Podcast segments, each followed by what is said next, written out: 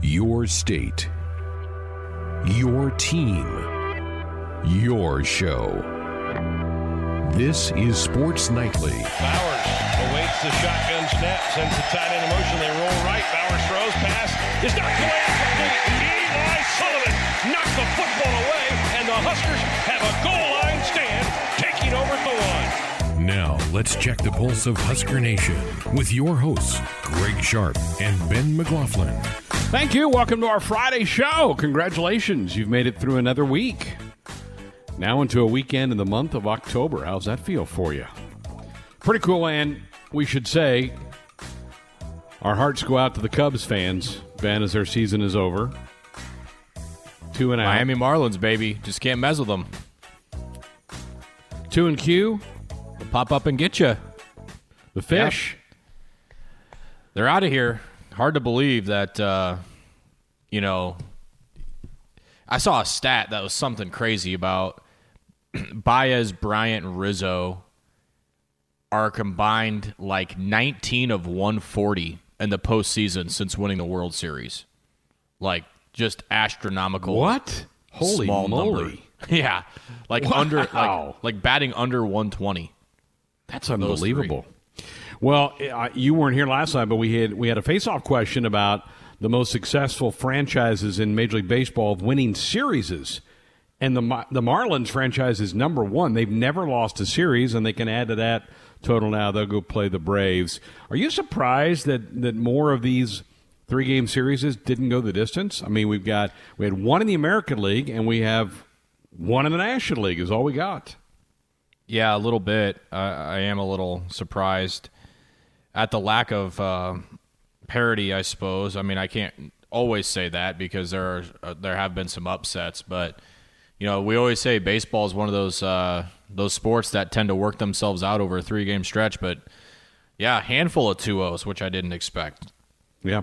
Seven of the nine went two O's, and uh, so the DS rounds will begin on Monday. Tim mentioned the Cardinals, Padres. They're one of the two series that did go the distance. That did is getting underway out at Petco Park in San Diego. Glad you're with us here tonight. We did hear from the head football coach earlier today, and we're going to play back some of those clips for you later on this hour. The biggest news thing that came out of it, Ben, was uh, tough blow for Braxton Clark, a, a young defensive back that I was certainly excited about. He had shown some flashes the last couple of years. He was a sophomore, redshirt sophomore now in the program, and with Lamar Jackson's departure from graduation. And congrats to Lamar, who got a lot of playing time last night for the Jets. Good for him.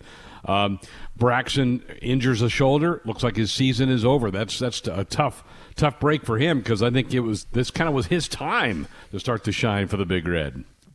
Yeah, Braxton was was high on my list of guys that I expected to- to make a huge jump this year, uh, both in terms of playing time and in production. You know, we saw glimpses last year. He had the pick last year. Um, saw glimpses of it, and he was Nebraska's kind of backup plan when they had some issues at corner with injuries and and others and other things.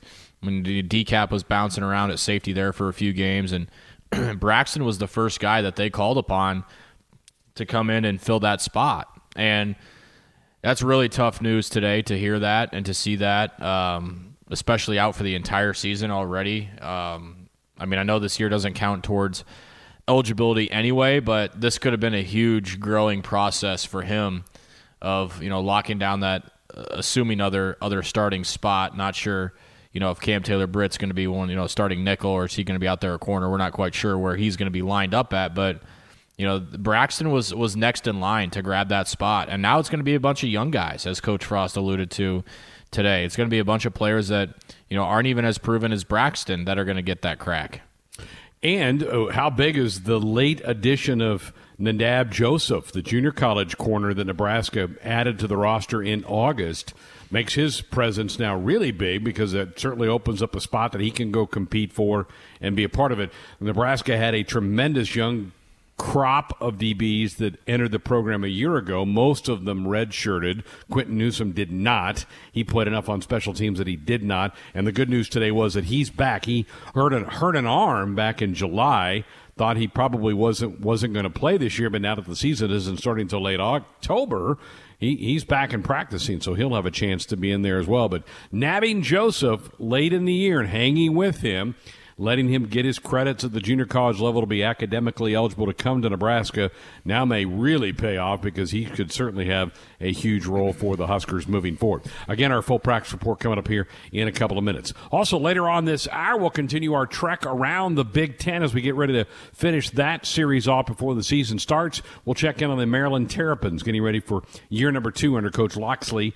They are not on Nebraska's schedule this year, but as we go around the Big Ten, we cover everybody, regardless whether Nebraska is playing them or not. So tonight's edition is Maryland. We'll have that for you later on in the hour. We'll have our top 25 picks for the week. Some really interesting matchups this week, particularly in the SEC with that Auburn Georgia game. Interested in see how we all come down uh, picking that game. We'll do that in hour number two. We'll also hear from Ian Rapoport of the NFL Network uh, previewing the upcoming weekend for the National Football League. That's in hour number two.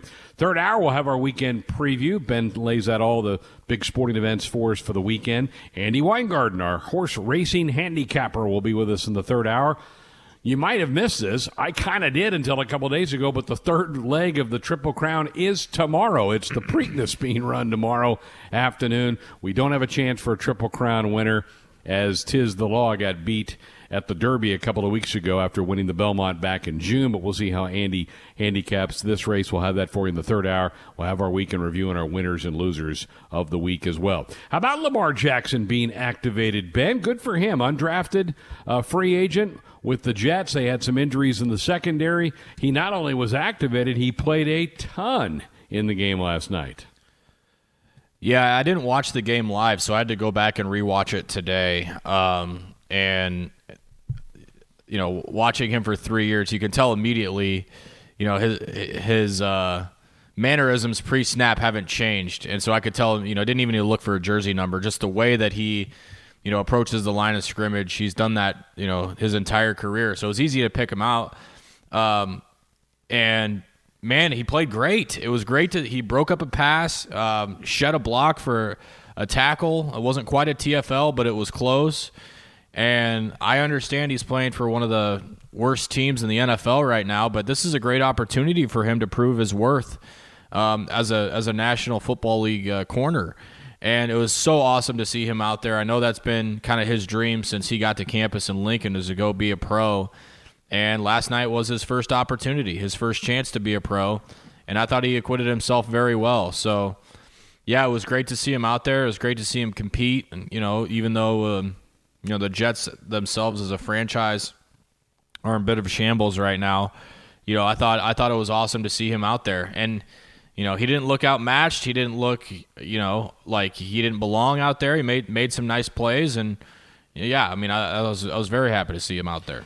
There were some mistakes. He, he he couldn't bring Gordon down on the on the touchdown after the the, the, the Broncos had taken over. At that point, the game was kind of pretty much decided at that point, but uh, you know, Melvin Gordon's hard to tackle in the open field. We all know that. And then there was one other pass that was completed over the top of him. I think he got confused. I think he thought there was going to be safety help over the top. There wasn't.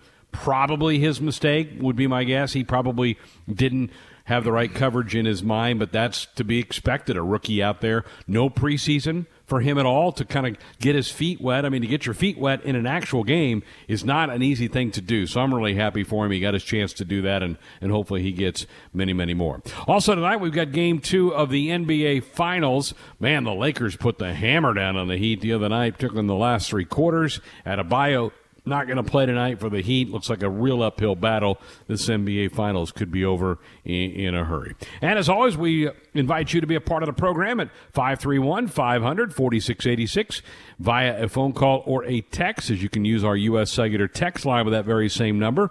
U.S. Cellular, proud to be the official wireless sponsor of the Huskers. U.S. Cellular connecting Husker Nation. We're back with our practice report comments from the head coach who met with the media after the workout today. We'll have that for you next. We're back. It's a Friday night sports highlight. What's better than that? Uh, not not many things. I'm telling you, that's high high on the list. Another thing we like to do, and boy, we're glad they're back. The practice reports for the Husker football team. Let's get into one. Every practice. We're going to work on it every single day until these guys master it. All season long. There's nothing better as an athlete than being part of something that's bigger than just yourself. And I think these guys are starting to feel that, and we'll keep building it. It's time for a Husker football practice report on Sports Nightly. Football is back, and soon the cold weather will be too. if your windows aren't ready for winter, call J-Tech Construction, the official exterior experts of the Huskers, for a free estimate.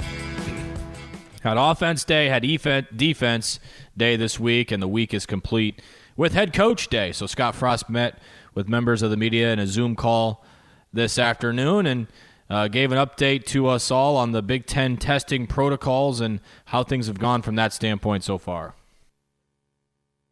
It's a good question, Parker. We, we're working through the details on that right now. Um, not sure where that's going to land yet. Obviously, uh, a limit on size of roster uh, affects us more than it would about any team in the country. Walk-on program's been an important, very important part of Nebraska football for generations. Um, so we're still working through the details on that. The, you know, the protocols. The, the Big Ten's working hard. I give them credit. Uh, coming up with a lot of rules and ways that we can play football. We're just grateful that we're actually going to get to play football. I think that's the right decision. Uh, but I also want to be able to give all of our student athletes uh, that are on our football team an opportunity to practice, compete. So we're still working through that right now. Something we have talked about, Greg, is Nebraska's roster size comparatively to other teams in the league. It's a bit larger. So, you know, if, if there is just a, a shallow net cast across all teams, Nebraska would be one of the first teams affected by that. No question. You, you you go from Nebraska's at 154 down to Minnesota's 97. Uh, that that's the the range in the Big Ten Conference. Michigan is second, somewhere in the 130s. So yeah, it's going to affect Nebraska if you get 170 total tests, and that has to include your coaches, your trainers, your managers, your equipment guys. Um, probably that may be it. Maybe they may limit it to that you can't you can't do all that with 170. So you're going to have to have some players not practice and not be around this team, and that that's too bad. Something that's been talked about a lot um, as of a few weeks ago has been focus, especially when. Uh, the team didn't know that they were going to be playing, or they didn't know when they would be playing next. Coach Frost addressed his team being focused and and and why and how they've been able to do so. You know, our guys have been together probably longer through this than than most teams have. We got our guys back. Uh, I think it's been documented a lot earlier. They've been working together. I think bonding together. Um, I think there'll be plenty of chance for guys to decide what the best options for them are after the season, uh, whether it's leaving, trying to come back for another year. Uh, right now, we have a pretty tight knit group, and I think they're they're focused on becoming the best team that they can, so they can compete in these Big Ten games. And our guys are just thrilled that they're going to get a chance to to play some games this fall. Got 18 seniors on scholarship on on this team. A handful are going to be good enough, I think, to play in the National Football League. Guys like Jaimes and maybe Farniok and, and on down. Uh, so some of those will take care of themselves. You'll have some Ben, and we saw this with the baseball team. You'll have some fifth, and in Christian Gaylord's case, a sixth year senior that are going to go. Yeah, I put my body through enough. I'm I'm ready for that chapter of my life to be over and move on. But I bet there's seven or eight of those seniors that want to utilize this rule and come back and play next year. No question about it, and and I would agree with the coach based on what we've heard from know the players even even into last year that this does seem to be a tighter knit group than than we have seen in years past. Um, obviously, a big point of emphasis this week and starting this week has been the pads and being able to put the pads on for the first time since November. Coach Frost talked about how much that can add to a team. Uh, it's not just the offensive line; it's our whole team. Uh, as this is played out, we lost spring ball, but we ended up with a whole bunch of non-padded practices uh, between walkthroughs and the start of camp that got when the season got canceled, and then bringing guys back and having them in no pads for a long time. Um, we were able to get a lot done, but there's only so much that you get done until you get pads on. Um, and we're going to have to kind of fast track that. Usually, you have about four weeks with that, and we have a little over three. Um, our players haven't had shoulder pads on since November until they put them on uh, on the 30th. So at, at a little quicker rate than, than we would have had to do in order to, to be ready to compete. Uh, particularly with the schedule we're faced with at the beginning of the season, we need to be ready because those are some good teams. Um, we're going to fast track that. I think it's going to help our team be ready to compete and combative and, and be tough. And um, we're trying to balance uh, keeping the guys healthy and fresh with, with doing as much as we can to get them ready to play physical brand of football. Tough spot to be in as a coach. I mean, not only are you shrinking the timeline, but you're pushing the date further and further back for when they can start hitting and get their bodies used to that. So, yeah, I mean, I, I think I you know heard it from Coach Chinander and uh, even Greg Austin, you know, um, yesterday about what it would take t- in terms of balance to make sure that you're hitting enough. Where where you know where where all our our emphasis at on that and and how do we balance it because it's not like you want to strap them on and just bang bodies as much as you possibly can until kickoff. I mean, that would just be reckless and irresponsible. So it's a fine line that these guys are walking. And they may have to adjust as they go. They may have to tweak some practices next week or the following week just to make sure that they're revved up and ready on the 24th. Well, the money quote of the day, or at least the one that got the most attention, if you have not yet uh, heard it or been on social media, had to do with a country in Central Asia that Coach Frost brought up today in terms of the schedule. He's asked about the question was uh, I know Iowa is a game that you're trying to focus playing on Fridays. Is there any other games that you're looking at playing on Fridays or, or have been asked about that? Here's Coach Frost's response to that. I don't have much to do with the scheduling. Um, you know, our guys are excited to play. We're just grateful we get to play. You know, I, I think we probably landed with probably the toughest strength of schedule in, in the conference, and because the conference is so strong, maybe the country. Um, our, I don't think our guys care. The players don't care. They just want an opportunity to compete.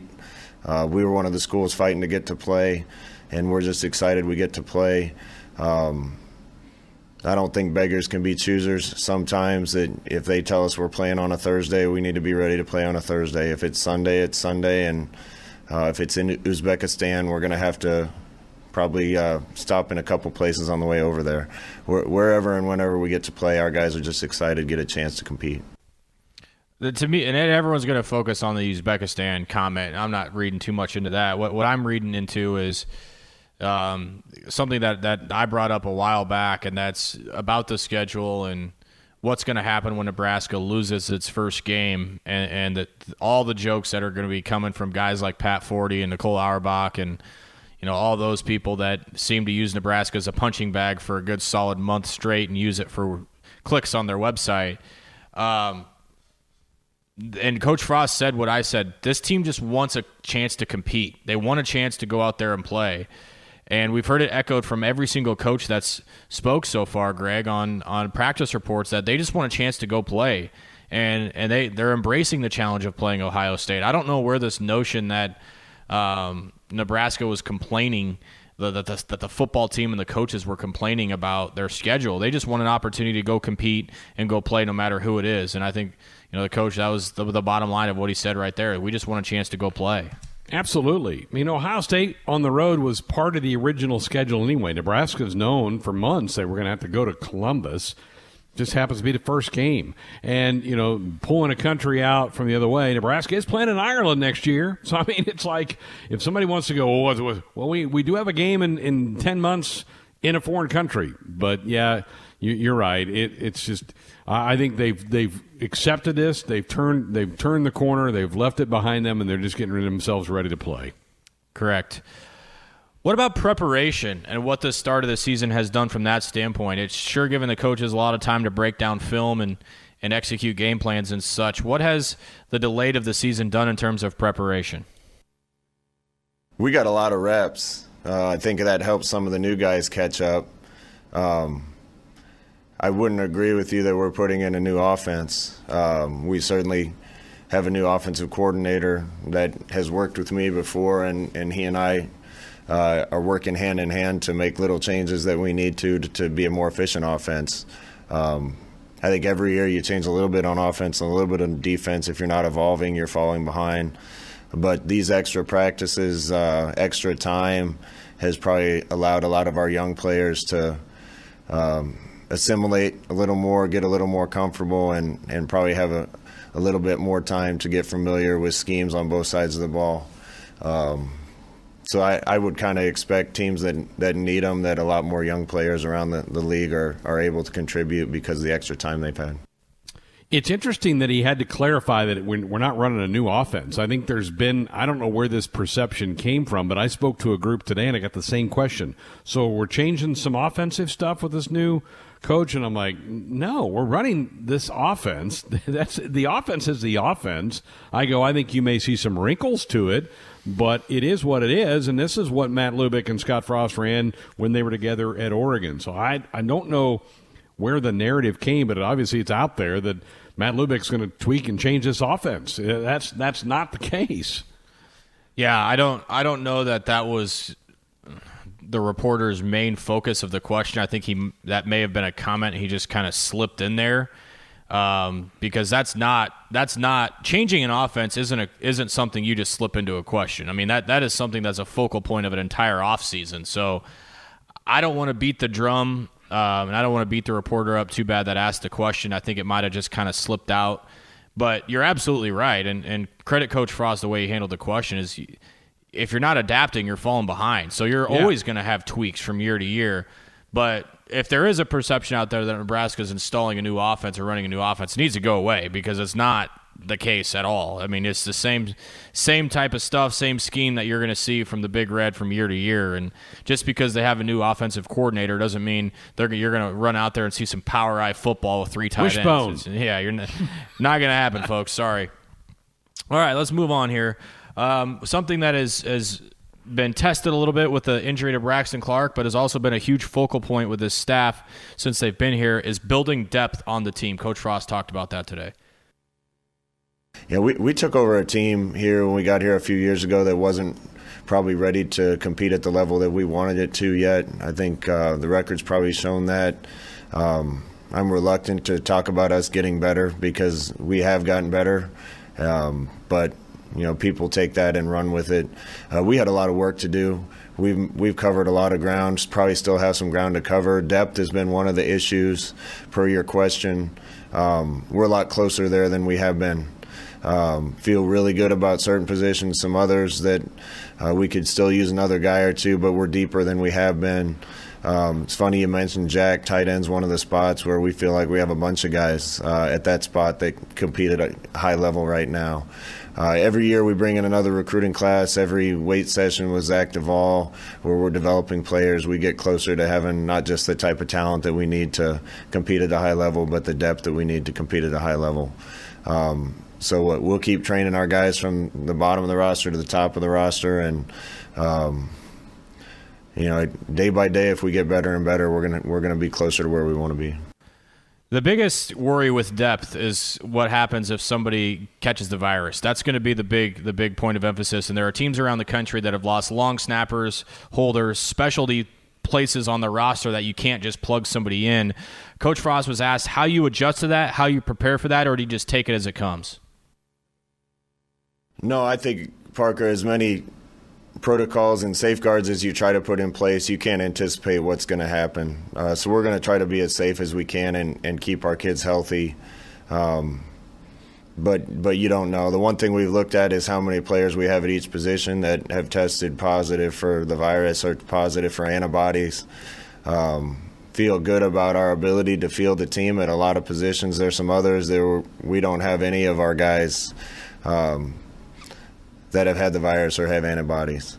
So you, just never know. Uh, I don't think there's any way to handle that. If, if at a couple of those positions we have have three or four guys get it and are out for 21 days, it's going to be hard for us to to find a way to get ready to play. That's just the way it is. I, I, think we'd live with, with it if it was deep snapper. We probably have more of those on our team than some other people do, but there's a couple positions where we, we could be real short, real fast, and um, I just don't know how you would anticipate how that's going to happen.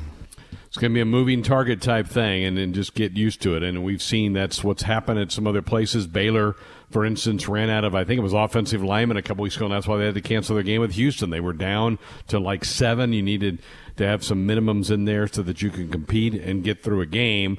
And so it's just going to be it's going to be a crazy next couple of months, and people just buckle up. It's going to be interesting. It's going to be interesting, Ben. When we we sit there on game days and watch who comes out to warm up. That's what maybe the final tip off is. Okay, he's in uniform. He's in uniform. Where, where's this one? I mean, it could Yeah. be just like that.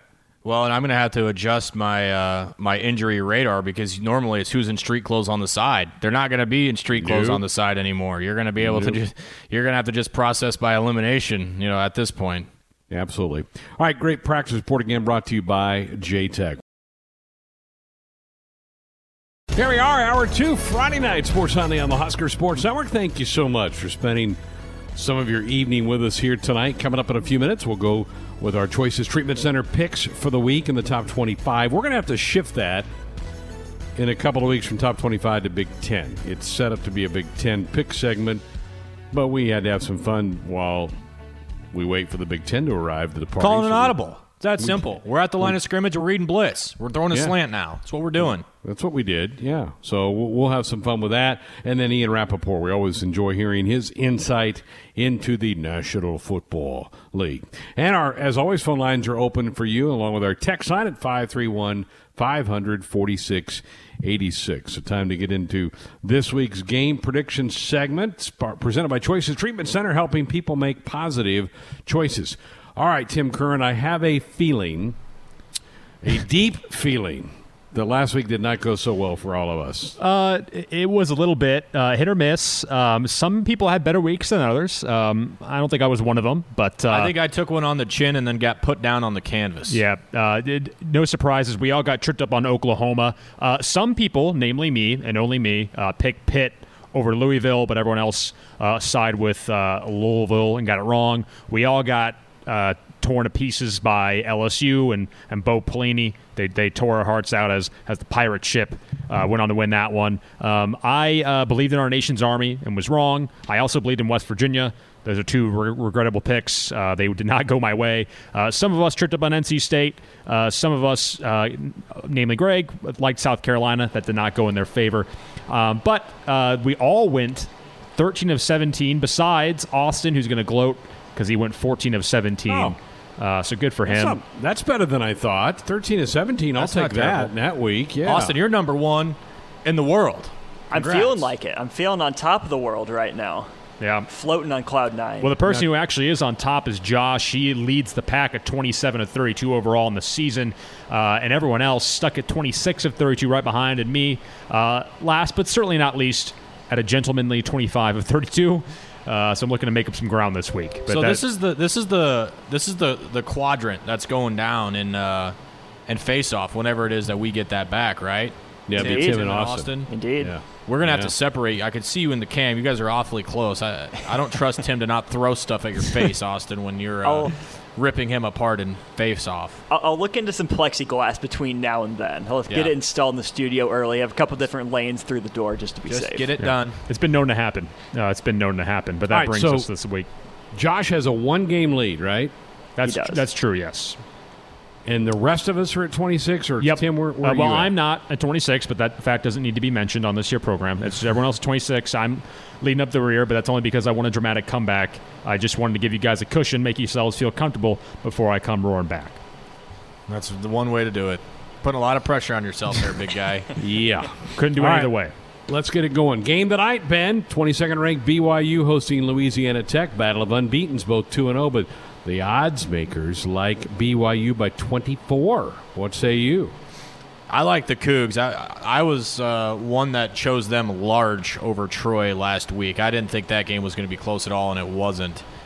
Um, I think there's something in the water in Provo right now. I don't know that they're quite playoff caliber like people on ESPN would suggest after two games, but they are a better football team than Louisiana Tech. So give me the Cougs. Tim?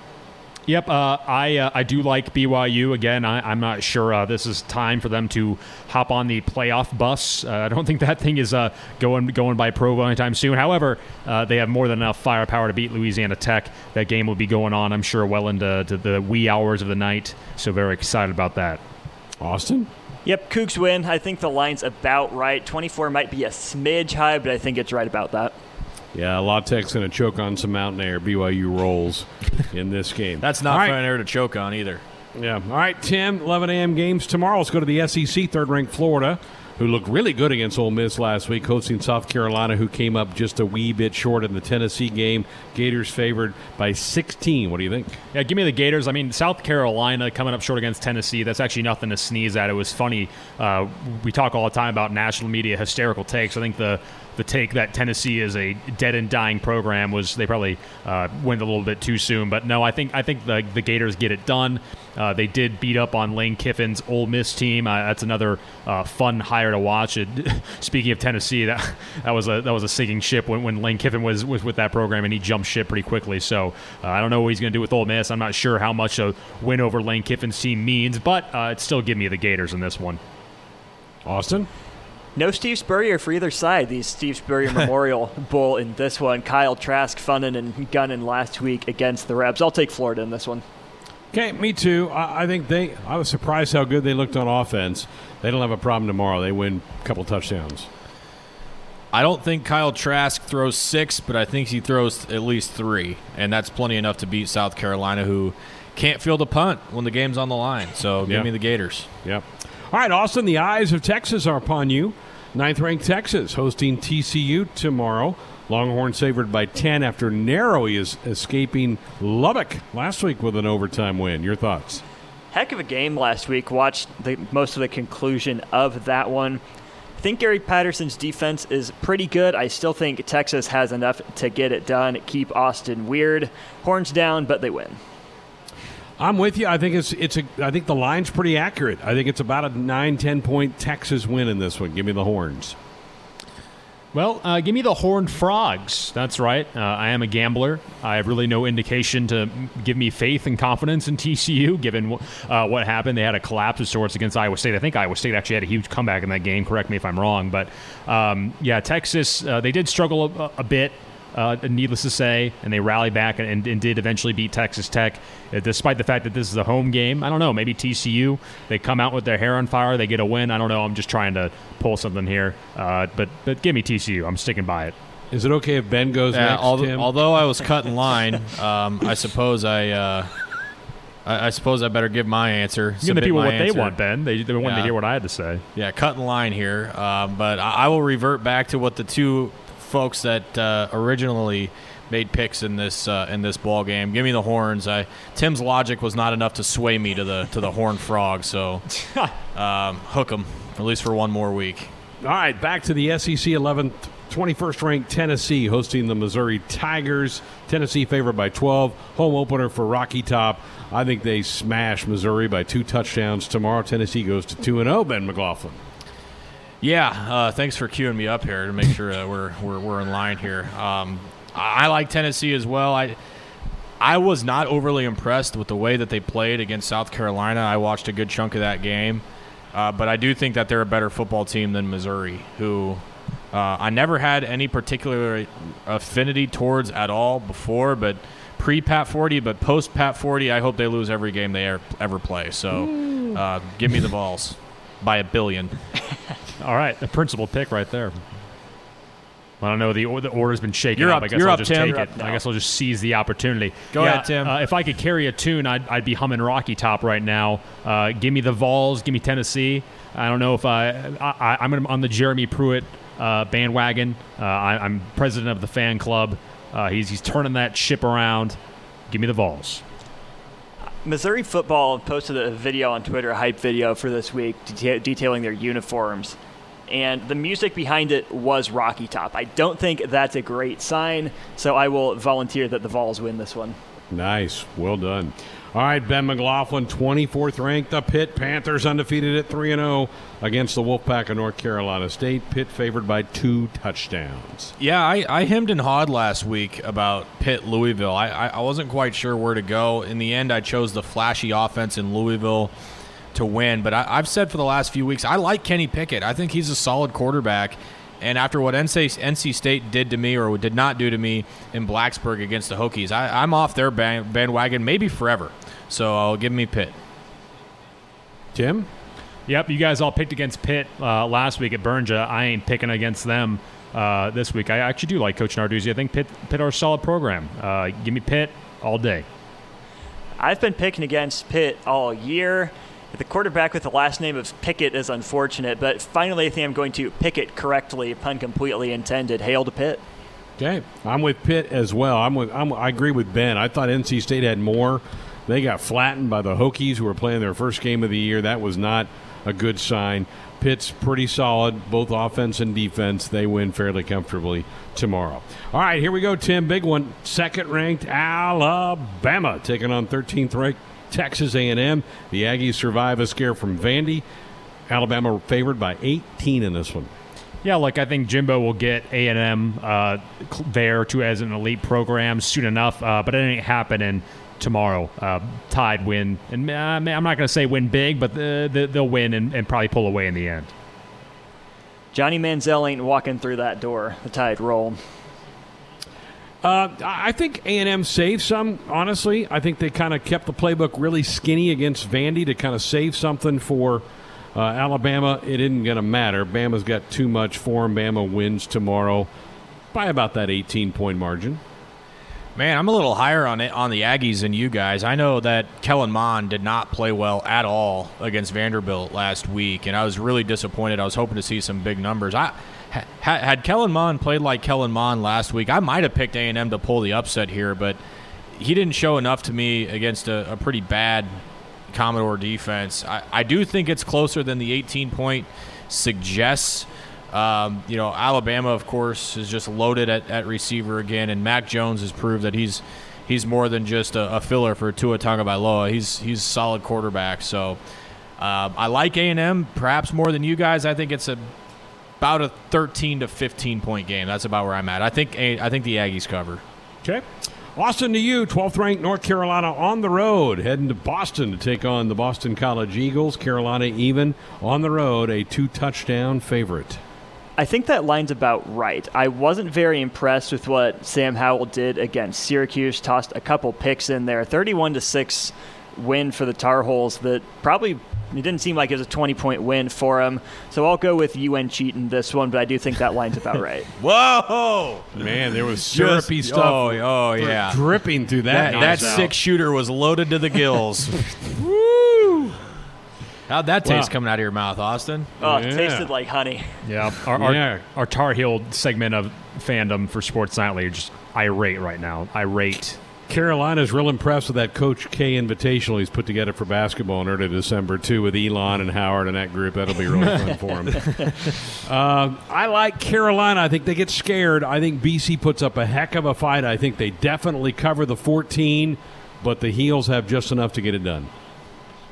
Yeah, I uh, I don't think UNC covers. I think this is a one-score game.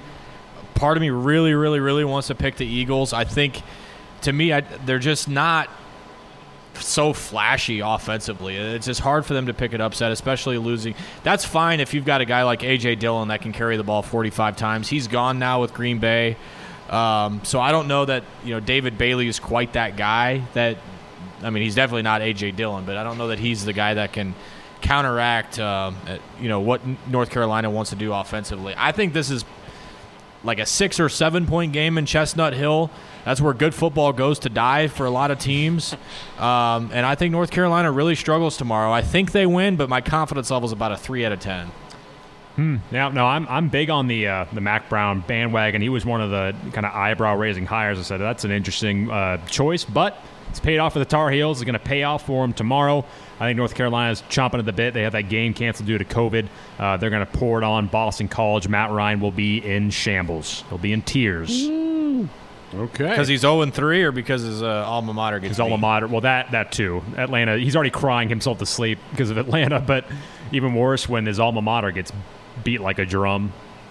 All right, 15th ranked Cincinnati. Sure glad to put our nation's army behind them. You don't like playing that triple option very much. They survived that one. They get a host South Florida this week. They're favored by 21. They'll do every bit of that. Bearcats roll in this one tomorrow. Yeah, I, I, am. I couldn't be more out on South Florida after the beatdown that they were given at the hands of the Fighting Irish a couple weeks ago. Sorry, South Florida. I don't know that I'm going to pick you to win again the rest of the year. So give me the Bearcats. Yeah, it's not a particularly difficult choice. Uh, I'm rolling with Cincinnati and Luke Fickell. Uh, Cincy all the way here. Give me the Cats. Fifth string long snapper does USF no favors.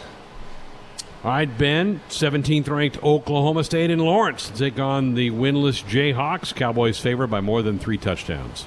Yeah, Pokes look definitely look better um, than they did, obviously, in, in game one against Tulsa. Bounced back a little bit against West Virginia.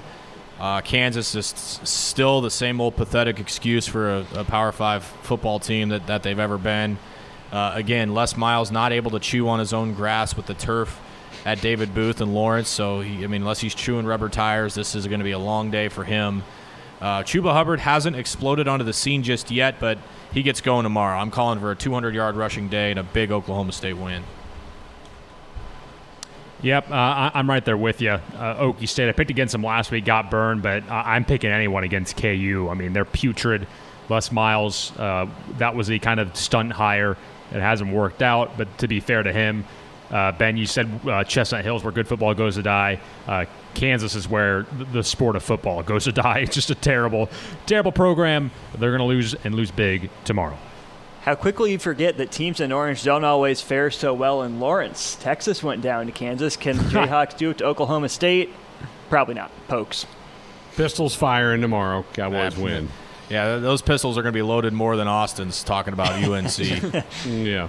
All right, Tim, 25th ranked Memphis, who's only played one game this year. They've had a couple that have been canceled, taking on undefeated SMU. This line is a pick 'em tomorrow. Oh, baby. What do you think? Yeah, it's tough. I mean, SMU has the experience under their belt. They're 3 and 0. That said, uh, I think I'm going to stick with Memphis. I think they are the superior program in terms of quality, but I, I, it's going to be a nail biter. I mean, I, I think this one's going to be decided by a field goal, uh, but I am going with the Tigers over the Ponies in this one. Yeah, man, that's I, I like the pick'em line. It's going to be a shootout like we expect out of that American Athletic Conference. I, I love the SMU offense. I think Memphis has just a little bit more, especially with Brady White back.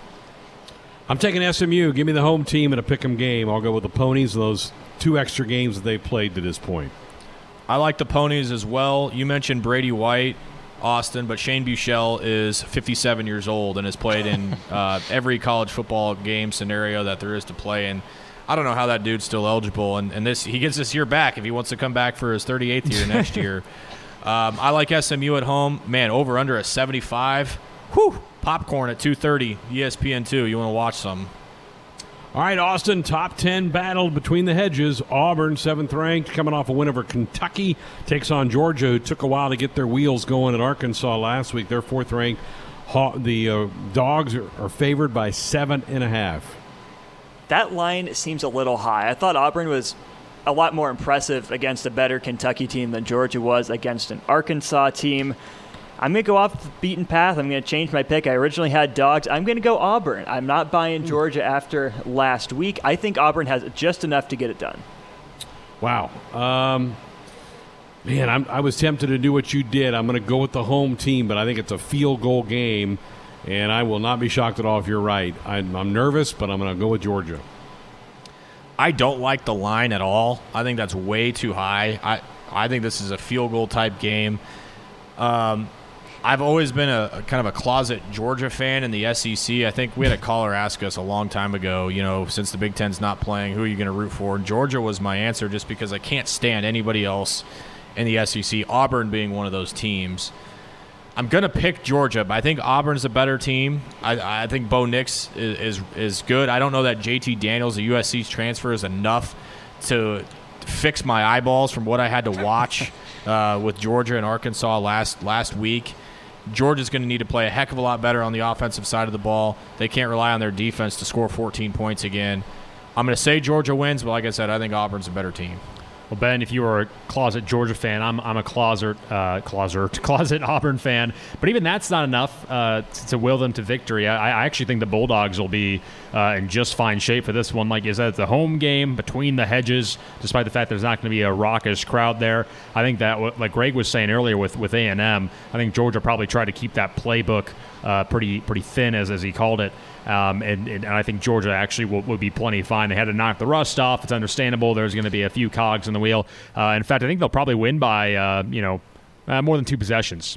So Whoa. yeah, Whew. feeling, feeling confident. I'm saying take the under.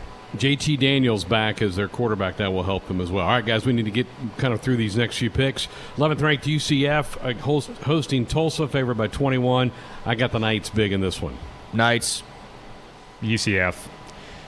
Battle of the Goldens. I'll take the Knights. Okay.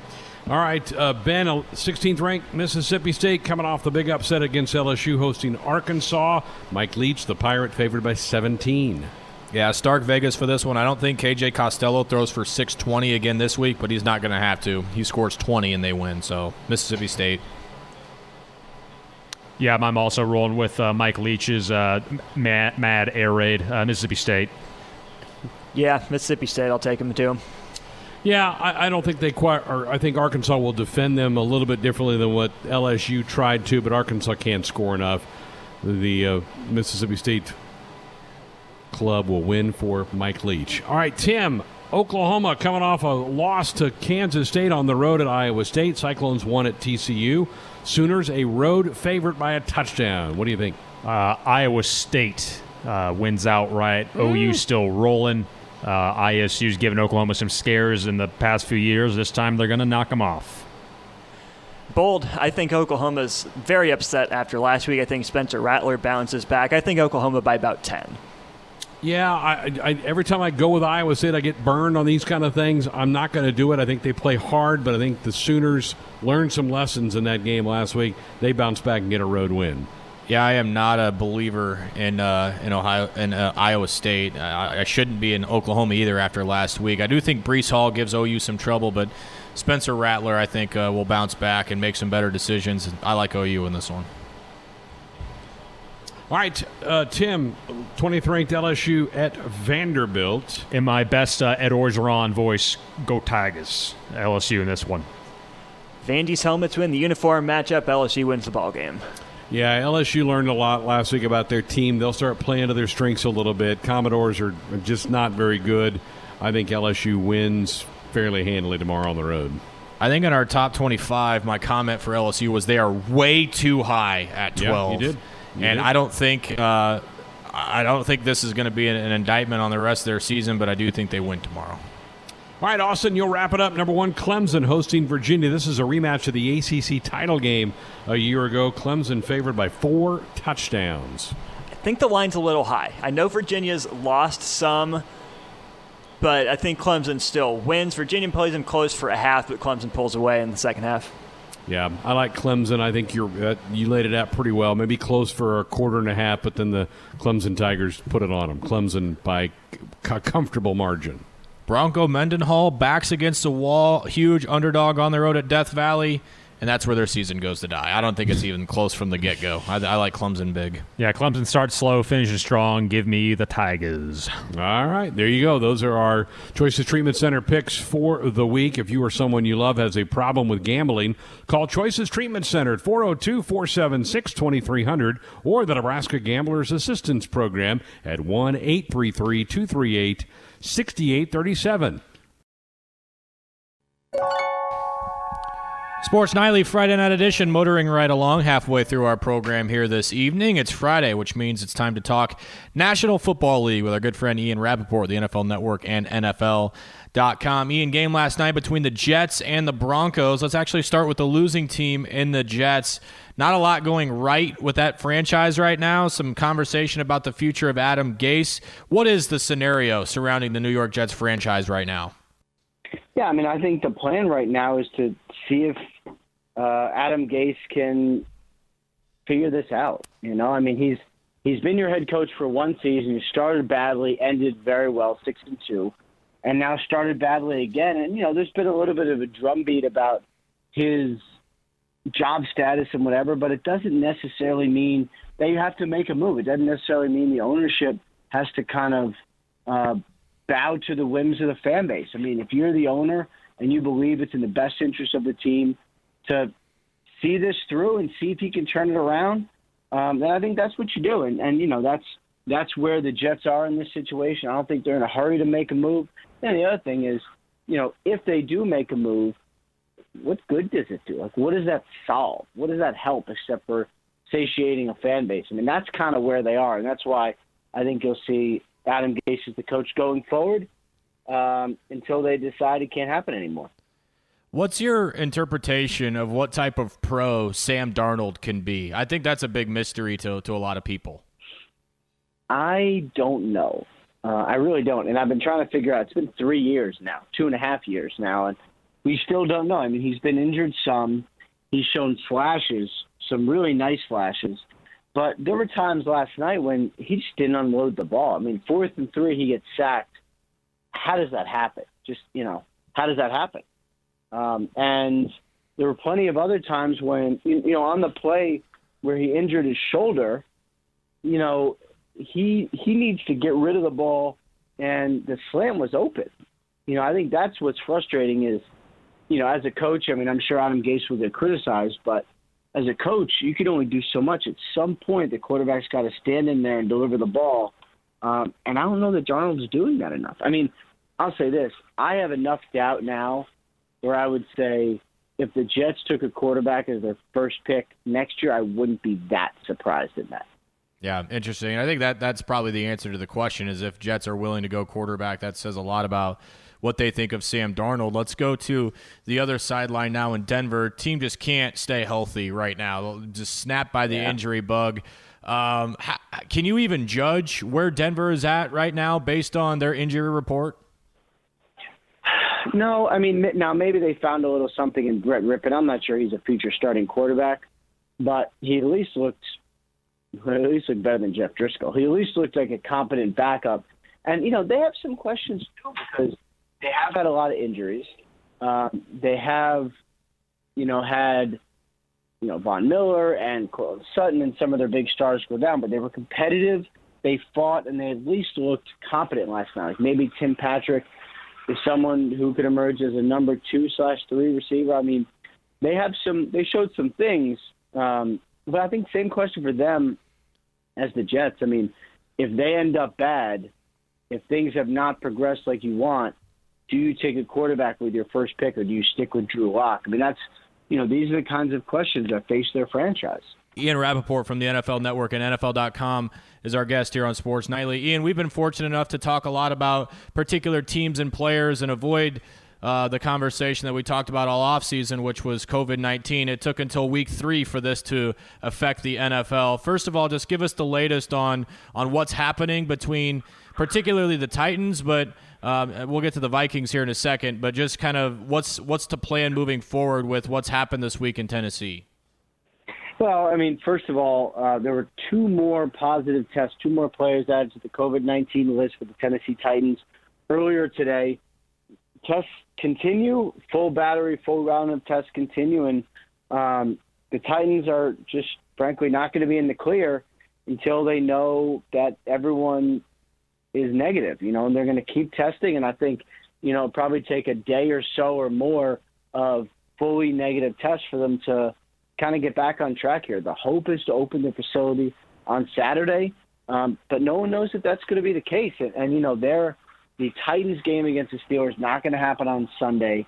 Uh, was officially postponed until week seven. Basically, what they did was they they took a Ravens Steelers game for week seven. Um, they moved the Ravens back. They gave the Ravens a week seven bye, and they put this game in there. So kind of quick, easy schedule fix. And you know, it's it's not something that's really uh, you know damaging to any team. I mean, the two teams this week have 13 games in a row. That's not great. It's an easy schedule fix, um, and you hope that's the least of what the league has to deal with. But you know, we've seen uh, coronavirus does not discriminate, so it's likely this will happen at some point again during the season. What's the protocol now, Ian? You mentioned the, the testing and how much of this was put in place and how much of this is still being learned kind of on the fly with the NFL. We've seen how it affected Major League Baseball with a couple of teams and, and really what the procedures were. And baseball is a bit easier because you can do double headers and you can you can really sandwich a season. You can't really do that in the NFL. In this case, caught a break with the easy reschedule, as you said. But what's kind of the protocol now that this has affected one particular team and, and how long quarantine periods last and all of that? Yeah, I mean, what's going to be more difficult is if there are no byes. Like what, you know, what happens if it's week 10 and a game has to be rescheduled, like what do you do? Is it possible that one team plays 16 games, one team plays 15 games? Yeah, it's possible. I mean, these are, you know, it's just not going to be totally an equitable season like you hope.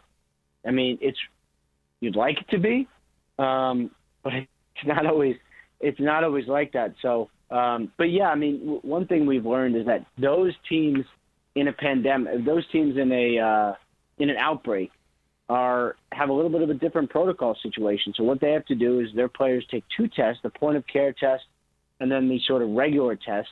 On practice fields, you have to wear a face shield or one of those Oakley face mask shield things. Non quarterbacks have to wear gloves on the practice field. I mean, it's it's different, but it's what it is. It's the best thing we can do to keep this thing going. So that's that's what it ends up being. And then on the other side, the Vikings actually made it out all right. They're going to be playing Houston as expected. And to get back into the football talk, which we all appreciate, who are you most surprised at 0 3, Minnesota or Houston? Oh, Houston, definitely Houston. I mean, they should be a good team. Now they do always, often tend to start slow. Um, so uh, you know, I still think they're going to be okay. I still think um, their situation is fixable. They have good players. They have really good players. So I think their situation is fixable. But I will say, I'm also surprised by the Vikings. They have talent, and they made the moves they made this offseason. You know, they traded Stefon Diggs. Okay, got a lot of draft picks for it, but then they traded for Yannick Ngakoue, and that's the kind of move you make if you believe he's the final piece to something. And then you start 0 3. And Cousins has played, you know, played well last week, but did not play good the couple weeks before. You know, your franchise quarterback has to be your guy. He can't be up and down like he's been. Um, so, I mean, you know, I, I'm surprised by both, but I really thought and kind of still think the tight, the Texans are going to be really good. And I think for the same reasons we're surprised those teams are 0 3, that the same logic could be reversed as to how we're surprised that Chicago is 3 and 0. Is Chicago legit? I mean, what is Nick Foles going to bring to this team and is, is he the missing piece to keep this thing going? Are they legit? You know, the wins count, so no one's giving them back. But like I can't pretend that um, let's say I can't pretend that their three and zero start the Bears is the same as like the Chiefs or the Bills. Like I think the Chiefs and the Bills are both really good. Uh, I cannot pretend that it's like that for the Bears. Now they've done it without good quarterback play. I mean, they basically had one half of good quarterback play, which was the half Nick Foles played last week. So, you know, I, I don't know. I mean, I, I think the fact that they've gotten out of it with three wins without playing particularly well is amazing. But they're going to need to keep that up. And if you told me they would come back to earth by like the middle of November, that would be something I would believe. You mentioned a, a, team in the AFC East. I want to mention a couple of them. Buffalo and, and, New England both play AFC West teams this week. Buffalo plays the Raiders. New England plays Kansas City. When you look at those two teams right now and, and the way that the level that Josh Allen is playing and even the level that Cam Newton's playing in New England, it's got to be these two teams to the end, right? I mean, who, who, who do you like right now in that division three games in? Yeah, I mean, Cam has been impressive, right? Like, I, I don't know what I expected. I didn't quite think it was going to be like the MVP Cam, but I thought he would be good. I thought he would run the ball a bunch, and you know, we'll see as he gets back into the fold as a starter. We'll see how teams kind of adapt and face him. Um, so that's obviously something to watch. The Bills just look really good. Like I don't, I don't know, man. Like I don't know where the weakness is. I don't know. I mean, if Josh Allen is going to be settled in and dialed in like this, if he's not going to be kind of trying too hard like he was at the playoffs, the Bills are legit. Like, I would not expect them to come back to earth. I would expect them. I'm not going to say they're going to win the division because I will never say that until the Patriots just decide that they're not going to win the division anymore because they win it so often. But I love everything the Bills are doing. And the fact that they can take a big lead against the Rams, lose the big lead, and then still come back and win is just a ridiculous thing. And I, I really like what the Bills are doing. Ian, one more team I want to ask you about, and based on their start, and they they too happen to be an 0 3 team, and the way that those two, last two losses have happened for Atlanta just hard to comprehend. What what are people saying in the Falcons camp about the way that they've started? They lose, uh, you know, a tough one out of the gate to the Seahawks, and then they they they you know, obviously the Cowboys game, and even last week to the Bears, to the Bears, the team we just talked about. They seem like they can they can put it together, but they just haven't. What's the concern level with the Falcons? I would say there is a a, a real concern. I mean, yes, talent wise, they look okay, and they look like they could theoretically keep it together get it together. But I guess my question would be, and it's not just my question, it's what the Falcons are asking themselves. Um, at what point do you say, okay, they're just not going to do it? Right? Like, at what point do you say, um, I think, I think it's time to move on. You know, I, I, the way I see it, the Falcons enter a really critical stretch here. They have the Monday night game uh, against the Packers, then they have home against the Panthers. If they go 0 and 0 or 0 and 2, if they lose both, I think it might be. I think they're going to have some hard conversations. I would say inside that building because at some point, if you just can't win a game, enough has to be enough. Ian Rapoport, the NFL Network, and NFL.com. Ian, before we cut you loose, let's get a couple of injury updates before we send people off. Starting with the Falcons, Julio Jones sounds like Calvin Ridley dealing with a bit of an ankle. Uh, I'm trying to think off the top of my head. Kareem Hunt's, I know, battling a groin. Anybody that people yep. should be watching out for for game time decisions on Sunday? Yeah, I think Julio is is headed in the right direction to potentially play. They got the Monday nighter, um, so that'll be kind of interesting. Davante Adams, another one. I mean, you'd like to know Sunday at one before you set your lineup if he's playing, um, but I'm not sure it's something you can count on. Um, uh, Chris Godwin from the Bucs has been declared out. Leonard Fournette has been declared out. Um, I think those are are two big ones.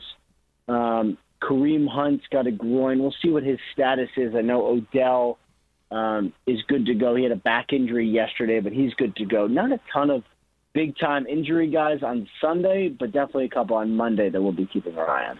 For sure. Ian Rapoport, NFL Network, and NFL.com. Ian, we appreciate you, man. Enjoyed the games this weekend. We look forward to talking next week. Thanks a lot. All right, look forward to it, man. Take care. And yep, we're back. Final hour of the night final hour of the week. Sports Alley here on the Husker Sports Network. We've survived yet another week with no Husker sports, but we're getting closer. Just three weeks out for the Huskers on the football field. Coming up here this hour, we'll have our weekend preview. Ben will lay out all the sporting events over the next couple of days. Then we'll hear from Andy Weingarten, our horse racing handicapper. The Preakness is tomorrow, the final leg of the Triple Crown in this unusual year of 2020. We'll have that. We'll have our weekend review, and we'll have our winners and losers of the week as well. But let's get it going with the preview. It's time for the weekend preview. The part of the show where we tell you everything you have to watch this weekend. Come in, watch. It'll be a good one. Sometimes we give you good advice. I could watch that all day but we're not perfect. There were times I'm like, this is so dumb. Why am I watching this? It's the weekend preview with Ben McLaughlin.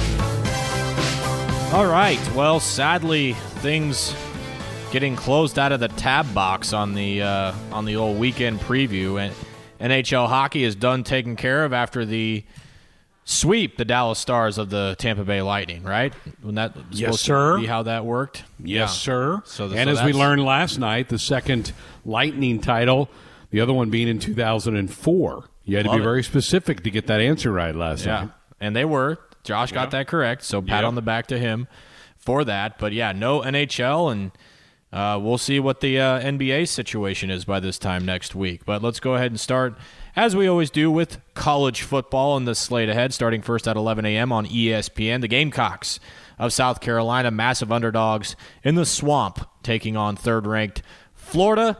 It was unanimous, I believe. We all took the Gators. Boy, their offense was impressive last week against Ole Miss. Sure was. You know, I'm not used to seeing that. I'm going to have to change my thought process about Florida now that Dan Mullen's entrenched as their coach. They were really good on that yeah. side of the ball. Very talented team for sure. Um, all right, also at 11 on Big Fox, TCU against the ninth ranked Texas Longhorns at DKR Memorial Stadium in Austin. Texas not overly impressive in Lubbock against the Red Raiders last week. Took a multiple touchdown come from behind victory with under six minutes left, a two point conversion and an overtime victory over the Red Raiders. Well, I think we all picked Texas except for Tim in this one. Did you watch any of that game with the Red Raiders and the Horns last week? Yo, yeah. I, I ducked out. I missed the final, the finish, because I left when Tech. I went to dinner. The Tech was up by what was it, sixteen with four minutes to go. I'm like, they got this. They've upset the Horns. Texas was fortunate to get that out, but they made the plays late to get it done. No question. And uh, a lot of people speculating and, and analyzing what J.D. Spielman looked like in his first game as a TCU Horned Frog. Not a lot for J.D., just two catches, and he had one rush for like nine yards. So not overly involved in the offense in the first week for the Horned Frogs. All right, also at 11, back to the SEC we go. This one on the SEC network, Missouri and 21st ranked Cincinnati. This is a volunteer 12 point favorite. Tennessee holds on against South Carolina. Uh, the Cocks missed a punt opportunity. They uh, forced a punt, bounced off one of the return man's legs. Tennessee jumped on it, was able to kill the clock. Missouri got boat raced by Bama in this one. Um, I think Tennessee's probably the better team. I think all of us picked Tennessee. Where where do you kind of size them up this year under year two with Jeremy Pruitt? trying to learn how to win again, and that's not easy to do, but having something positive bounce their way like it did in week one could be huge for their confidence. I think they'll play really well tomorrow at home. Tigers coming off of a kind of a predictable butt whipping from Alabama, so I think Tennessee rolls in this one. Okay. Also at 11 on the ACC network, NC State and Pitt. I think we're all expecting Pitt to mm-hmm. win big in that one. Okay, we just talked about the Crimson Tide. They're at home at Bryant Denny in Tuscaloosa against the 13th ranked A&M Aggies. Texas A&M struggled uh, quite a bit, surprisingly, with Vanderbilt. Bama, as we mentioned just a second ago, no problems with Mizzou.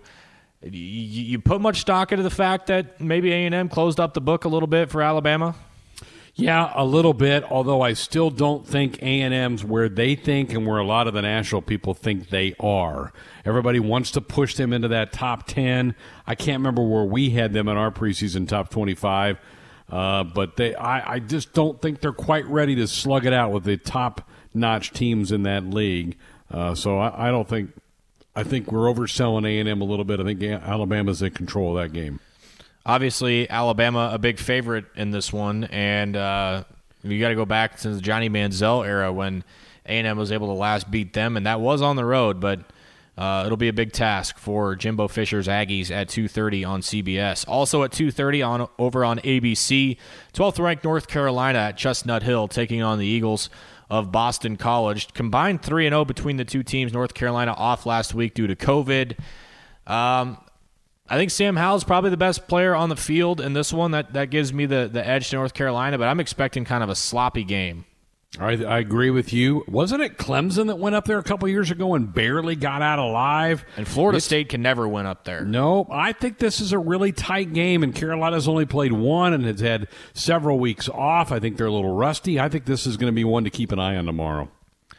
Also at 2:30, this one on ESPN Plus, probably where it belongs, is the Bulls of South Florida at Nippert in Cincinnati taking on the Bearcats, ranked 15th, 2 0 is Cincinnati, and I don't know that this one requires much conversation. I think we're all expecting the Bearcats with a big victory in conference in the American. Also at 2:30 in Lawrence, expecting a big win and a 3 0 start for the 17th ranked Oklahoma State Cowboys. This one in Lawrence, but I don't think that really matters. Pokes nearly a uh, three touchdown favorite, over a three touchdown favorite against the Jayhawks in this one. Now this one does have my attention. 230 ESPN2. Line is even. Over under 74 and a half. I don't think it matters who the two teams are, but we'll tell you anywhere. Down in Dallas, 25th ranked Memphis against SMU. An even line with a projected point total of 75. Yeah, I'll watch that. Should be an entertaining game. And, Memphis is another team that's got a lot of rust on them right now. SMU's played two more games. Will that be a help to them? It can't hurt. Uh, you're right. That will be at least a check-in game. And that all leads up to the nightcaps. We got some good ones starting at 6:30 in the SEC. This one on ESPN. Between the hedges, the Dogs, fourth-ranked Georgia at home against 17th-ranked Auburn. Uh, Tigers victorious last week against Kentucky. Georgia gets a win over Arkansas, albeit very sloppy. Um, you're, you're pretty big on the unders on this one, yeah? Well, yeah, that was one of our buy sell questions. I think you have two really good defenses here. Georgia's offense didn't look great last week. Uh, Auburn's has been known to sputter as well, though they have a new OC that's maybe helping that out a little bit. I think, yeah, I think this is a kind of a bare knuckle type fight between these two tomorrow. Should be good. It'll be a bare knuckle fight just for one side. The other team will uh, just brace for impact as the 11th ranked UCF Knights, also at 6:30 on ESPN2, taking on Tulsa, who did give Oklahoma State a, a run for their money in Week One at Boone Pickens in Stillwater, but I'm not expecting an effort quite like that again from Tulsa on the road once again in Orlando. Also at 6:30, uh, alternate SEC uh, channel, you get the story in the SEC from Week One, the 16th ranked Bulldogs of Mississippi State and Coach Mike Leach against the Arkansas Razorbacks. Again, gave Georgia a fight, but I don't know that we're expecting that one to be all that close between the Hogs and the Dogs. Also at 6:30 on ABC and Ames, 18th ranked Oklahoma licking their wounds from a Wildcat upset of K-State in Norman last week, and Iowa State a disappointing one and one to to start the year. My confidence, Oklahoma, not real high right now. I mean, I think it's that's the obvious thing to say. Where, where are you at on what you saw last week from the Sooners? Yeah, they've still got issues on defense, and the young quarterback, when he got pressured and needed to make plays for them, didn't make them. Now, having said that, I've been on that Iowa State bandwagon for a couple years ago. I thought Adam Rittenberg had the perfect comment a few weeks ago. He goes, I've broken up with Iowa State. I'm kind of back to where Iowa State needs to show me again that they're ready to take down a big boy. So I'll lean Oklahoma in this one. Iowa State's got to prove it to me. Yeah, I, would agree. I think that's a fair assessment, very much so. All right, also a 6:30, alternate SEC channel on the network, 20th ranked LSU uh, dropping like a lead balloon in the polls after a loss to Mississippi State at home. They're on the road in Nashville taking on Vanderbilt, who just did not have a very good showing offensively. Uh, this should be a bounce back game for LSU, specifically on the defensive side of the ball. The Tigers a 21 point favorite here. Go LSU. Yeah, I don't know that that one's particularly close. As is our final game on the ACC network, Virginia and first-ranked Clemson. Clemson a four touchdown favorite in that one. So those are your matchup with ranked teams and where you can find them on television. And very soon we'll add some Big Ten games to the mix in that one. All right, NBA action uh, early in the first quarter, game two. Lakers with a six point lead over the Heat. They lead that series one game to none. It will be game three Sunday night at 6:30 on ABC. Not too optimistic, Greg. Not only did the Heat get beat down by the Lakers in game one, they lost a couple of players uh, with Dragic and with Bam. So I'm not optimistic about tonight, and you're down 2-0 against the Lake Show. Probably not in the cards this year. You will you will not be having the NBA on your weekend preview for a while. yeah, what four months, five months, whatever, whatever yeah. it may be. Yeah. So, uh, LeBron trying for another championship against the team he once played for, the Miami Heat. Looking like the Lakers will be in control after what should be a 2-0 lead after tonight. Sadly, fellas. No Major League Baseball this Mm-mm. weekend as the division series will, Explain uh, will that happen to me, on would you? Monday. I know, right? Explain I mean, that to me. You can't. I mean, you just don't want to go ahead and have a football. Maybe that's it. Could they, and that's okay. They they've owned these midweek windows. I mean, they, it's been baseball wall to wall the last since Tuesday, and it's been great. So maybe it's maybe this is smart on their part. Just get everybody to those bubble locations, get them, let them settle in a little bit, and then pick up owning the the dial on Monday, Tuesday, Wednesday, Thursday, and Friday next week. Although there is no baseball this weekend, we'll get you updated on uh, something that just happened in the NLDS in Game Three between San Diego and St. Louis. Eric Hosmer doubled home Fernando Tatis, who doubled earlier in the inning, and San Diego up one nothing in the top of the sixth in Game Three. There, uh, just because we won't be on with you uh, before then, there's just two matchups already set for Monday. It's the Astros and the Athletics, and the Yankees and the Rays. Both of those series will begin on TBS. So, a little bonus coverage on the weekend preview, although this is not technically happening on the weekend. We do know those matchups and places uh, for you, at least on Monday. Let's jump into the National Football League, shall we? Heard from Ian Rapoport, the NFL Network, last hour, talking about uh, the game one uh, last night between uh, the Jets and the Broncos. Broncos get their first win. Jets fall to 0 and 4. Starting first at noon on CBS, Colts and Bears. The Chicago somehow 3 0. You heard Ian and I talking about that. Just not something we expected at all with Chicago and how poorly they've played. Colts three point favorite, and this one on the road at Soldier Field. That seems odd, too. You got a 3 0 Bears team at home, and they're a dog? Yeah. Something, something's up when you see that. Vegas uh, odds makers very much um, taking notice of how Chicago has played in the first weeks of the season. The Bengals one and two on the year against the 0-2 and one. How dumb does that sound? Cincinnati Bengals at Paul Brown and Cincy. Joe Burrow trying to get his first win as an NFL quarterback. My opinion probably should have happened last week. Yeah, that was their chance, and, and they, they just couldn't get it done. That was an ugly football game with them in Philadelphia.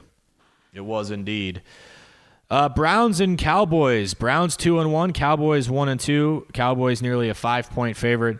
And this one, that one on Fox. Also on Fox, New Orleans Saints uh, coming off a tough loss at home against the Detroit, or excuse me, against the Green Bay Packers. They'll battle the Detroit Lions, another NFC North opponent for the Saints at noon on Fox. Their defense is just a nightmare and doesn't get any better as Marshon Lattimore, former Buckeye corner and all pro, uh, sounds like he's dealing with a bit of an injury. So uh, Saints favored by three, but who knows? I think that's as good of a coin flip uh, the way the Lions played last week against Arizona. Also at noon, you've got the Seahawks who are 3 and 0 on the road at the 1 and 2 Miami Dolphins. Uh, this one on Fox as well.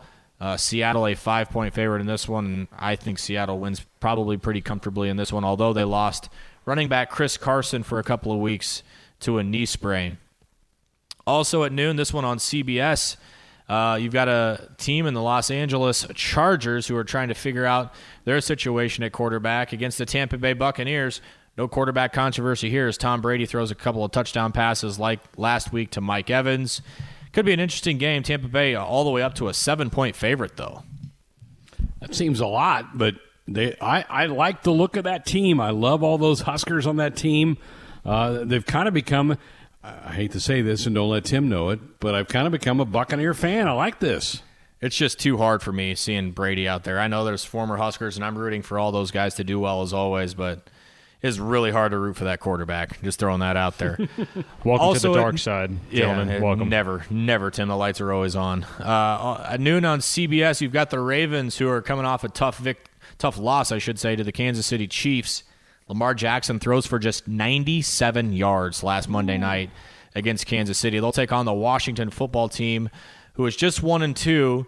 And sounds like Terry McLaurin, their star wide receiver, again, former Buckeye, might be injured uh, for this game. So Dwayne Haskins, who threw three picks last week, could be without his top target in Washington. Also at noon on Fox, speaking of top targets being questionable, how about DeAndre Hopkins? Questionable game time decision for Arizona. This would be a complete game changer for Kyler Murray. He has been a safety blanket, has Nuke for the new quarterback. I think he's averaging 15 targets a game through the first three games for Arizona. Panthers won't feel sorry for them though, as they will be again once again without Christian McCaffrey. Cardinals and Panthers. Cardinals a three point favorite on Fox. I asked Ian this question last hour. I'll ask you the same question, Greg. 0 3 Vikings, 0 3 Texans. Which one's more surprising? Texans, even though that schedule was a killer out of the gate for them, but they're still a really good team. The Vikings have been puzzling and just apparently not very good because they shouldn't. There's no reason they should be 0 3 right now. What are your thoughts on Kirk Cousins? Way overrated, way overpaid. Yep. Very inconsistent, too, production wise, as a starting quarterback in the NFL. All right, let's get to the evening game, shall we? At 305, Giants and Rams at SoFi, brand new in Inglewood. Rams nearly a two touchdown favorite in this one. That one's going to be a boat race. You just got to watch that one for 20 minutes until the 325 games start.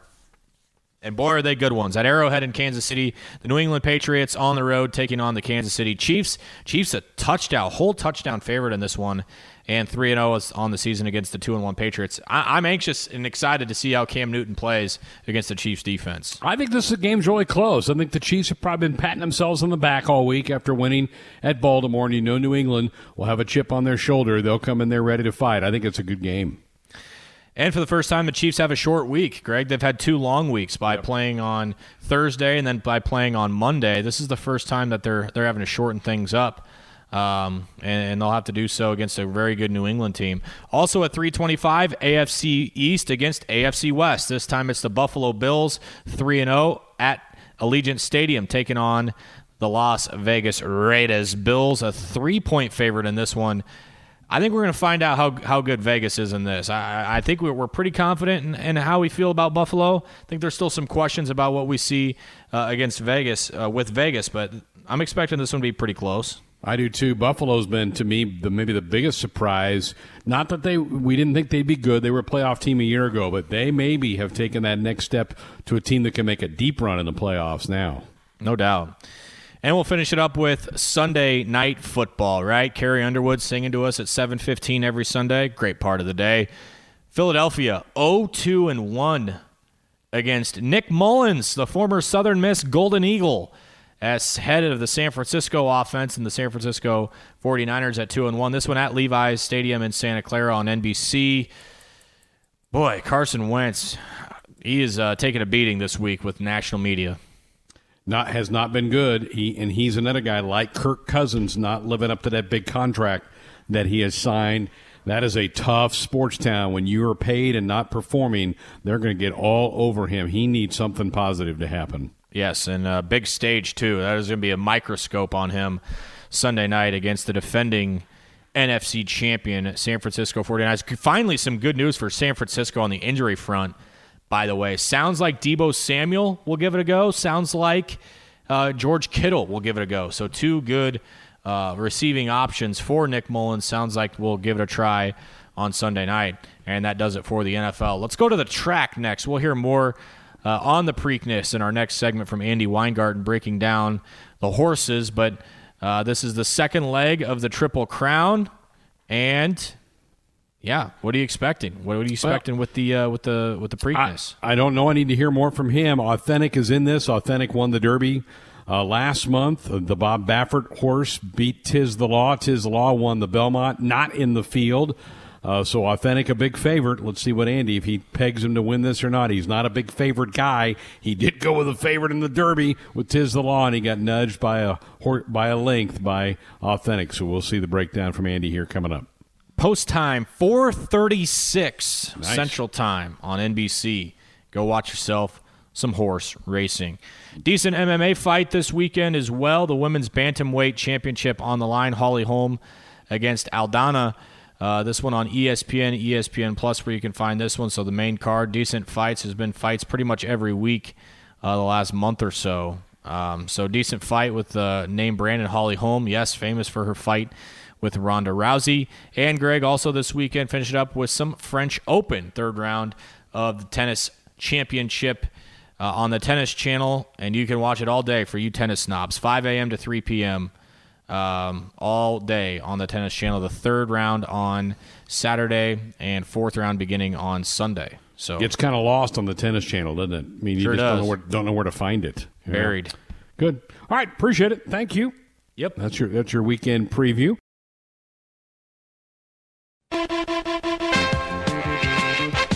We're back, Sports Nightly, here on a Friday night. Tomorrow, this kind of snuck up on me this week. You have the final leg of horse racing's Triple Crown with the Preakness, and our handicapper Andy Weingarten joins us from Louisville. I forgot all about this. I'll be honest with you, Andy, about Tuesday. Are you? Have you been able to keep track of this? Well, a little bit, but you know, a little bit of the luster is off because there's no Triple Crown uh, on the line, and it's in the first of October. So, I mean, we keep track of it, but I, there's not nationally. I don't think there's a whole lot of excitement for this race. There really isn't. Let's go back to the Derby. You had Tiz the Law, and I know, I know, I've known you long enough to know you don't like picking the favorite, but you just thought it was too too much to not take him. He got beat by a length by Authentic. What made the difference in that race in your eyes? I, I think Authentic just had the better day. There were no excuses at all. Law had a perfect run, and I thought at the quarter pole when he was starting to kind of ease up on him, I thought he was going to catch him, and he just didn't. He kind of faded a little bit, and I've noticed the last two or three races that when he runs down the stretch, he has a tendency to kind of look to the right a little bit. He's not focused. It didn't really matter in the two previous races. It looked like it mattered a lot in the Derby, and I think that kind of cost him. But there was no excuses. Had an easy trip, had a good trip, just didn't catch him. And there you go, another Bob Baffert winner, right? I mean, man, that yeah. is almost you can almost mark it down every year, right? He is uh, he's the best at it, that's for sure. Nobody's close right now. All right, let's jump into this field. The Preakness, uh, give, give us the lowdown on this race. What are some things we need to know about this race? Well, this one's it's, it's interesting. I think it's wide open, actually. Uh, first of all, of course, Tiz the Law. They've decided not to run him since there's no Triple Crown on the line. But uh, Authentic will be in the race. In fact, Authentic is the favorite right now. And after the Derby, why not? Uh, there is a filly that is. Uh, going to run in the race. So uh, Swiss Skydiver, who uh, finished second in the Kentucky Oaks, uh, has run a couple of races against the boys. Hasn't beaten them yet, but has been uh, at least competitive. So uh, there's an interesting twist there. And there's a lot more speed in this race. You know, Authentic got out to the lead in the Derby so easily uh, and basically was never threatened.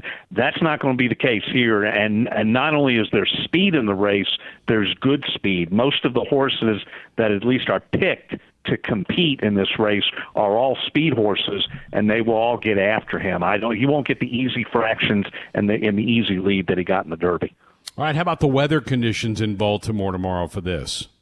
Looks fine. Uh, looks like it should be a fast track. Uh, maybe a little light rain they've said from time to time, but uh, no heavy rain. Should be in the 60s, and you know uh, a nice, I guess, fall day as opposed to a uh, mid spring day for the Preakness. Yeah, no doubt. All right, uh, let's go through your picks. Let's go with your okay. show horse. Right, I'm I, like I said, this race is wide open, and so I'm I'm pretty confident that my top three are going to be something that very few, if any, any any people have. But I went with pneumatic for the show horse. Pneumatic is a nice long shot. Uh, I liked him in the Belmont and actually ran pretty well, kind of faded at the end, but uh, uh, finished fifth, I believe, but was right up there until the last uh, quarter mile.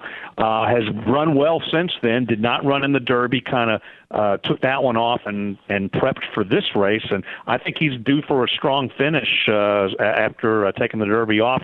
So the twenty to one shot pneumatic is my third choice. Steve Asmussen is the trainer. He's got three horses in this race, along with Excession and Max Player. Okay, how about your place?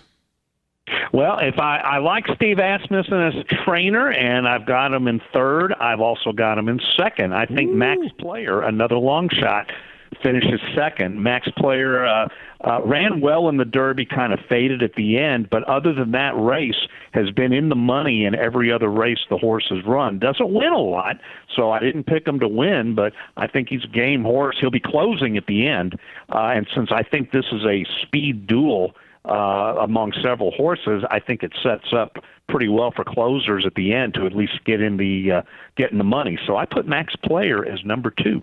Was that one of your Derby horses? I think it might have been. Was it? He was. Yeah, that was the yeah. one Derby horse that I got on the board that uh, that I put on there. Uh, you know, I got Tiz the Law on the board, but yeah. I also had Max Player in there. Yeah, very good. All right, who do you see as the winner tomorrow?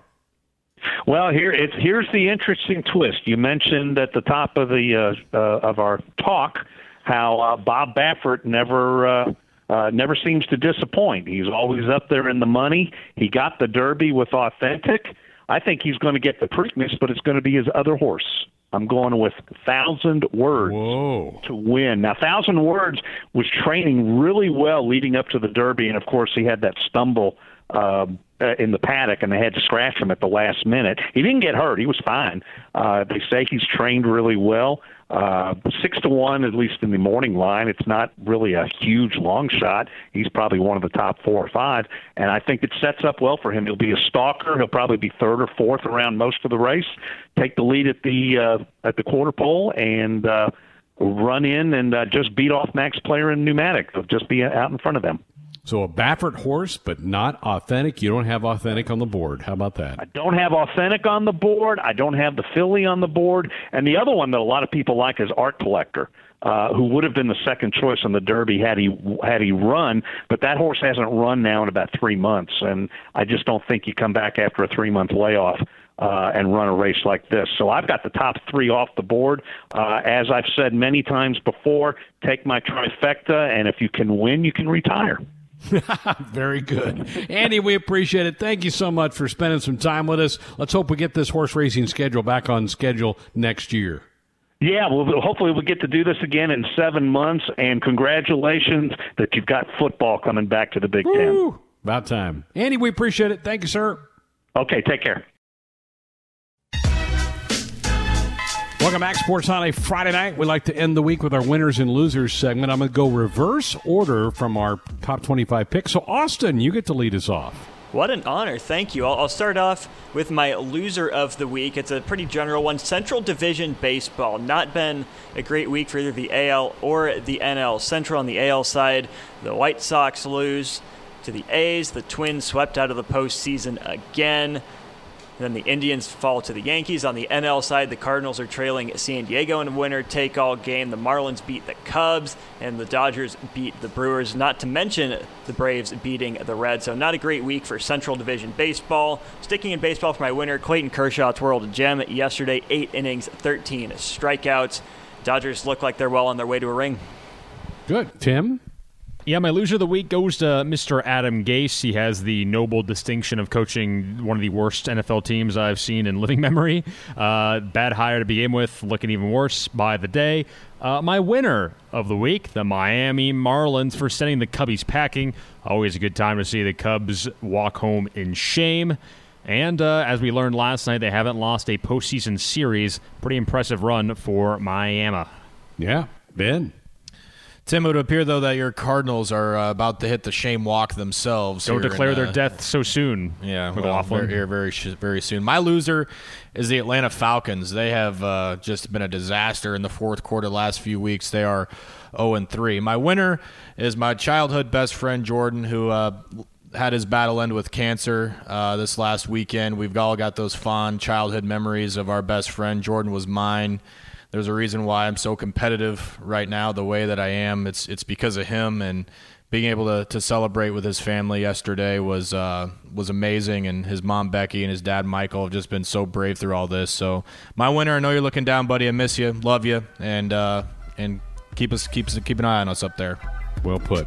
All right, my winner is Major League Baseball. What a week. I loved it. I love the three game series. I know they're not going to keep it at 16, but when they go back to 10, that wild card thing needs to be best of three, not just a one game deal. I think we've stumbled into something fun for the future. My loser. Then the game of Jeopardy this week, they had a category about Yankee Stadium. Five questions they were fairly easy. They got one right. I mean, they bombed Ooh. this thing out. It was not good. Go Google it. You'll have some fun watching it. You'll be screaming at your TV on that. What a fun week here on Sports Nightly. Enjoy your weekend. We're back to do it all again coming up on Monday. My thanks to Ben, to Tim, to Austin, and to all of you. Greatest games tomorrow. We'll play back that Pacific game from 1994. Airtime at 1 Central, noon Mountain Time. Have a great weekend.